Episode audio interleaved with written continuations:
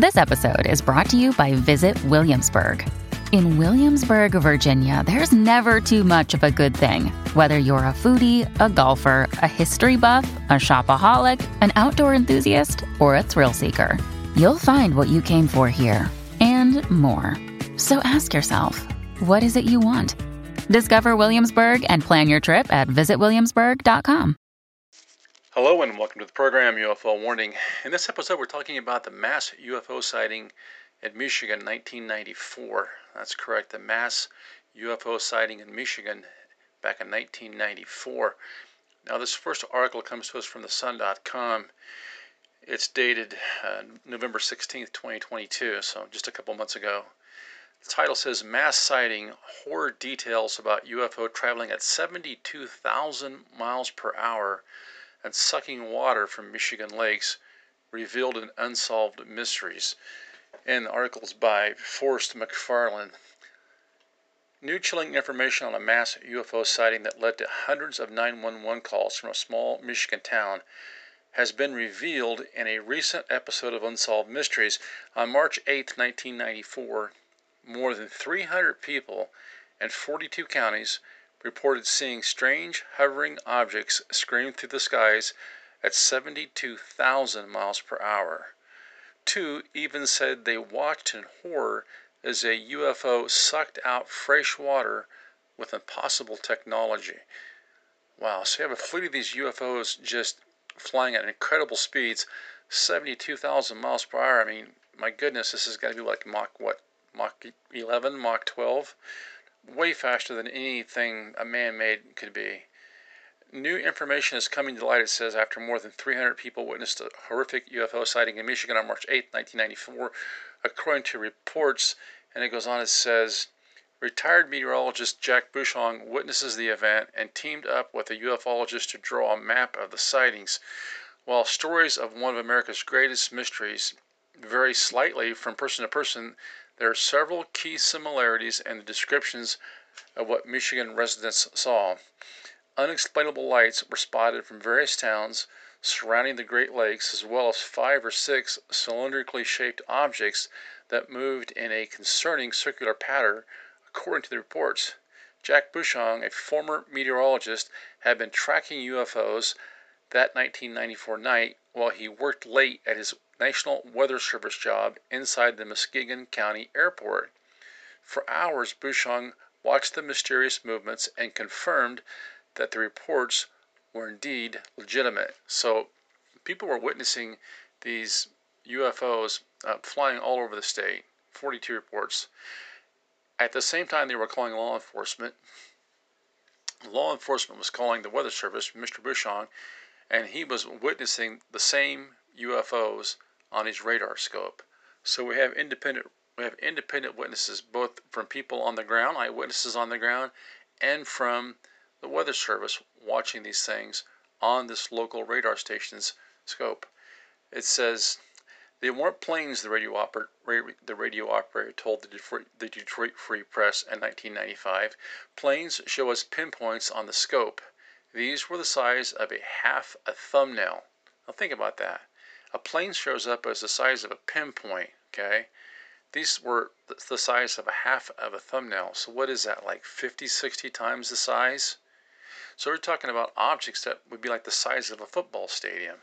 And remember, they tracked them on their, I believe on their radar actually, is where they got the numbers from, 72,000 miles an hour.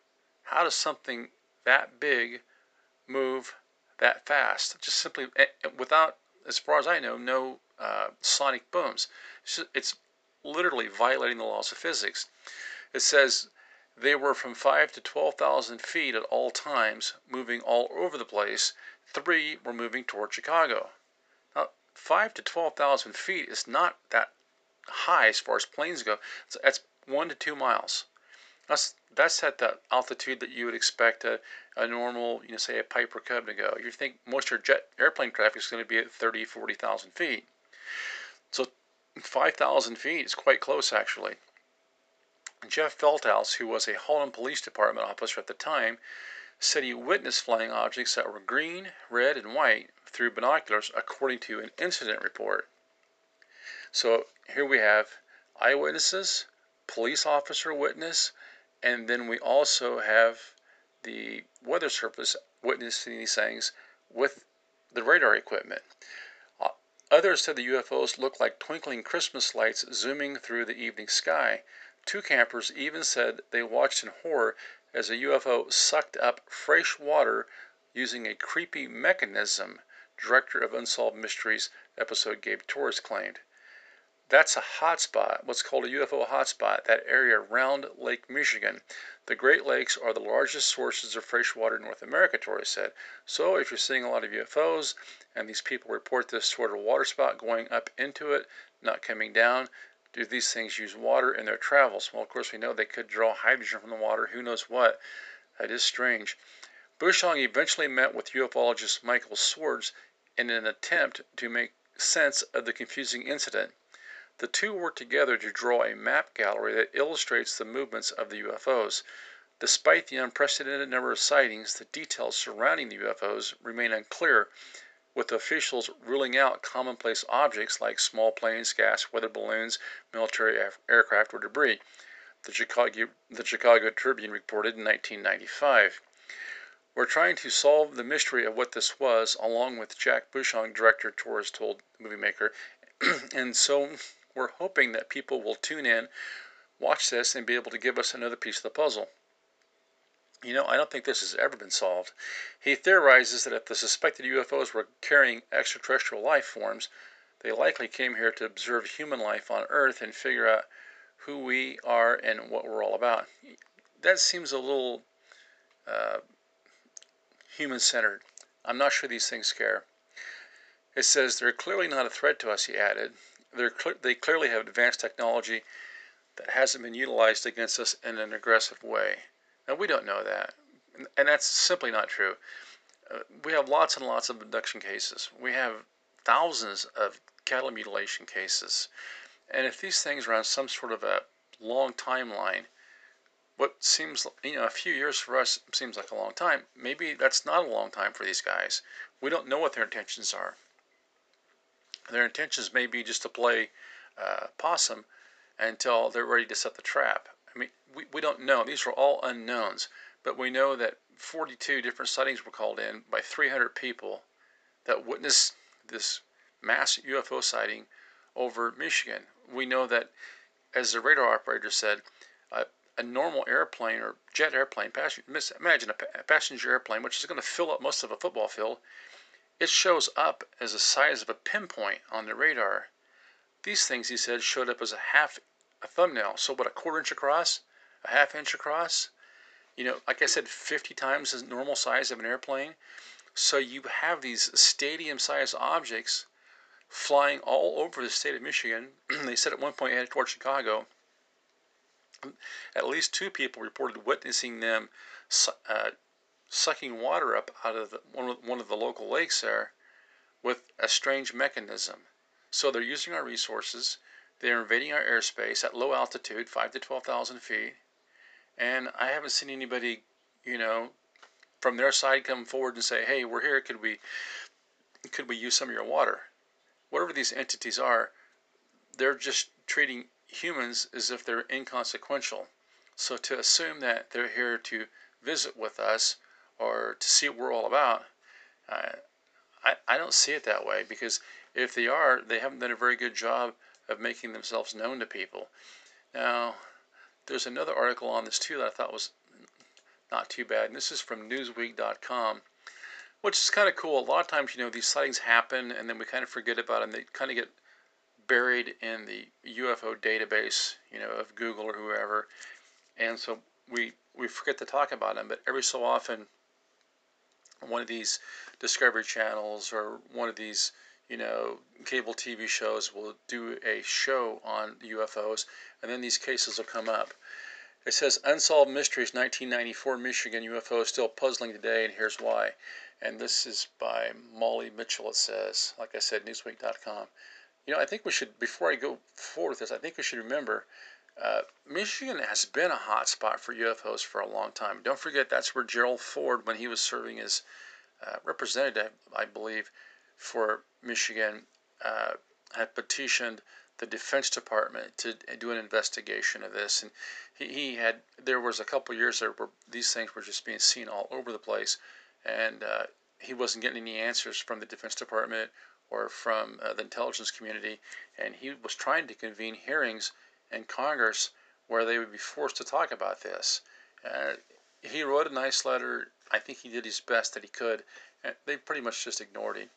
Now, this article starts off, it says, the first three episodes of Unsolved Mysteries Volume 3 are out on Netflix now, with the remaining set six set to drop on October 25th and November 1st. Episode 2 in the new series is titled Something in the Sky and explores a UFO sighting in Michigan in 1994. While what exactly transpired remains unknown to this day, one thing is for sure enough people are concerned at the time, were concerned at the time to raise the alarm that something strange was taking place in the skies above them. There, there were a lot of calls made, and as I recall, I believe this radar operator basically was kind of told or implied to that he needed to not talk about this uh, too much. And so I think it's just been the last couple of years since he's retired that he's really come out and made some pretty incredible statements to really kind of clear things up about you know the number of craft he saw, the size of craft, the speed they were moving at. It says the 1994 Michigan UFO incident on the evening on the on the evening of March 8, 1994, the residents of western Michigan saw something unusual in the sky. According to the Chicago Tribune, there were over 300 witnesses across 42 counties. Okay, 42 counties in Michigan who reported seeing the event. So we have 300 witnesses. I misspoke before I said 42. It was actually 300 witnesses in 42 counties. More than 300 calls were made to 911 that night, with residents reporting strange and unnatural lights sparking along the eastern shore of Lake Michigan. And I believe these also came clear down even from Canada. It was just almost like an invasion of these things. Many residents reported the lights were circular or cylindrical and flashed in different colors over the glistening lake. Some described them as looking like flying, flickering Christmas tree lights, but what they witnessed was never has never been conclusively identified. Now they can't. There's no way they can deny this. The Unsolved Mysteries, Volume Three. Several theories are put forward to explain the, sighting, from aliens to military craft or a natural event like the Northern Lights. Audiences also held directly from those who witnessed the event, all giving similar descriptions. Now, let's just say, as far as uh, military aircraft, remember the radar operator said that a, mil- that a normal aircraft appears the size is the size of a pinpoint on the radar screen. These sizes were half of a thumbnail. We don't have military aircraft that big. We can't even make something that big fly. Okay, so this is completely foreign uh, construction. The article goes on and says the Unsolved Mysteries Volume 3 several theories are put forward to explain the sighting from aliens to military aircraft or unnatural or a natural event like the Northern Lights. Audience also can hear directly from the witnesses who saw the event, all giving similar descriptions. And then it says a general incident report filed by Officer Jeff Velthouse of the Holland Police Department detailed his response to numerous 911 calls. After looking through binoculars, he too saw flying objects that were red, green, and white. It tells me these things were just all over the place. I mean, people are calling them in. with 300 reports. Finally, the cop goes outside, picks up, a, picks up a pair of binoculars, and is like, oh, yeah, there they are. At the time, radar operator Jack Bushong from the National Weather Service, based at Muskegon County Airport, reported the spectacle and said that something did take place in the sky that required attention. Bushong said he followed the objects on the weather radar and was certain they were not a form of military aircraft.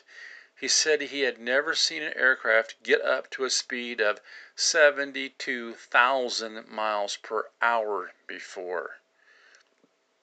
I think that's fast enough that it should break free from Earth's gravity at 72,000 miles per hour. Way faster than a bullet, okay?